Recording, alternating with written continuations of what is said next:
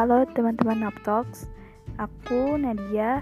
Di Talkon Podcast kali ini ada aku Nadia, usia aku enam belas tahun, aku duduk di kelas satu S M A, dan aku berasal dari D K I Jakarta. Di podcast kali ini aku sih berharap kalian yang mendengarkannya bisa terinspirasi dan mudah-mudahan jadi penyemangat. Jadi uh, beberapa bulan yang lalu, belum lama-lama ini, aku tuh sempat ada di posisi dimana aku takut akan masa depan.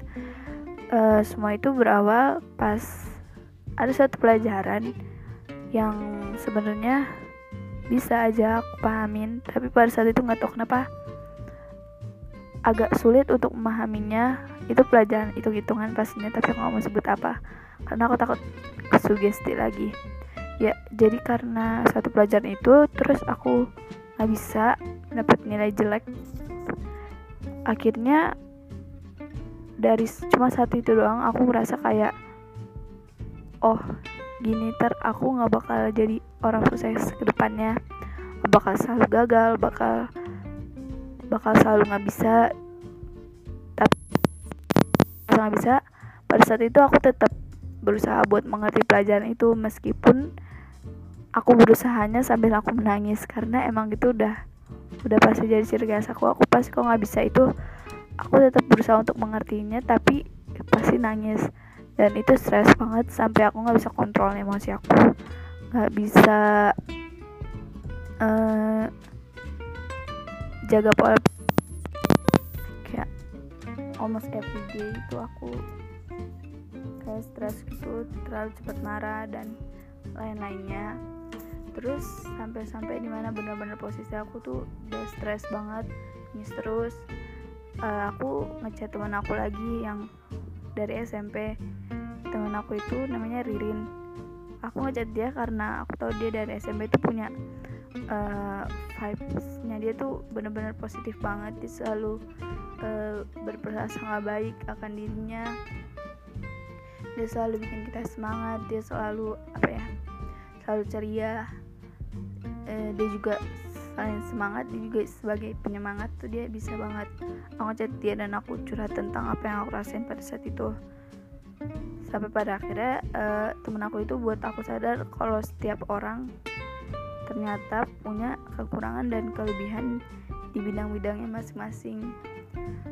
Terus dari situ aku berpikir kalau cuma gara-gara satu pelajaran aja aku bisa ngerasa gagal, gimana yang lain gitu. Sebenarnya yang lain pun juga pasti punya hal yang sama, tapi kok yang lain bisa maju. Akhirnya uh, dari situ aku kayak berusaha buat sadar kalau sebenarnya apa yang aku lakuin ini cuma karena faktor sugesti menurut aku. Karena dari awal aku udah mikir yang nggak bisa, nggak bisa dan nggak bisa. Akhirnya benar jadi kenyataan. Nah, dari situ aku berubah pikiran aku, berubah mindset aku, berubah. Uh, dan lain sebagainya. Mungkin cara-caranya itu biar aku hilang rasa ketakutan aku itu tentang masa depan. Aku takut, yang aku takut tentang masa depan kalau aku bakalan gagal dan lain-lainnya. Itu yang pertama, aku menyadari kalau aku berasal dari Tuhan Yang Maha Esa dan Maha Kaya. Jadi aku gak perlu takut lagi kalau aku gak gagal terus aku jadi mahasiswa atau yang lain-lainnya.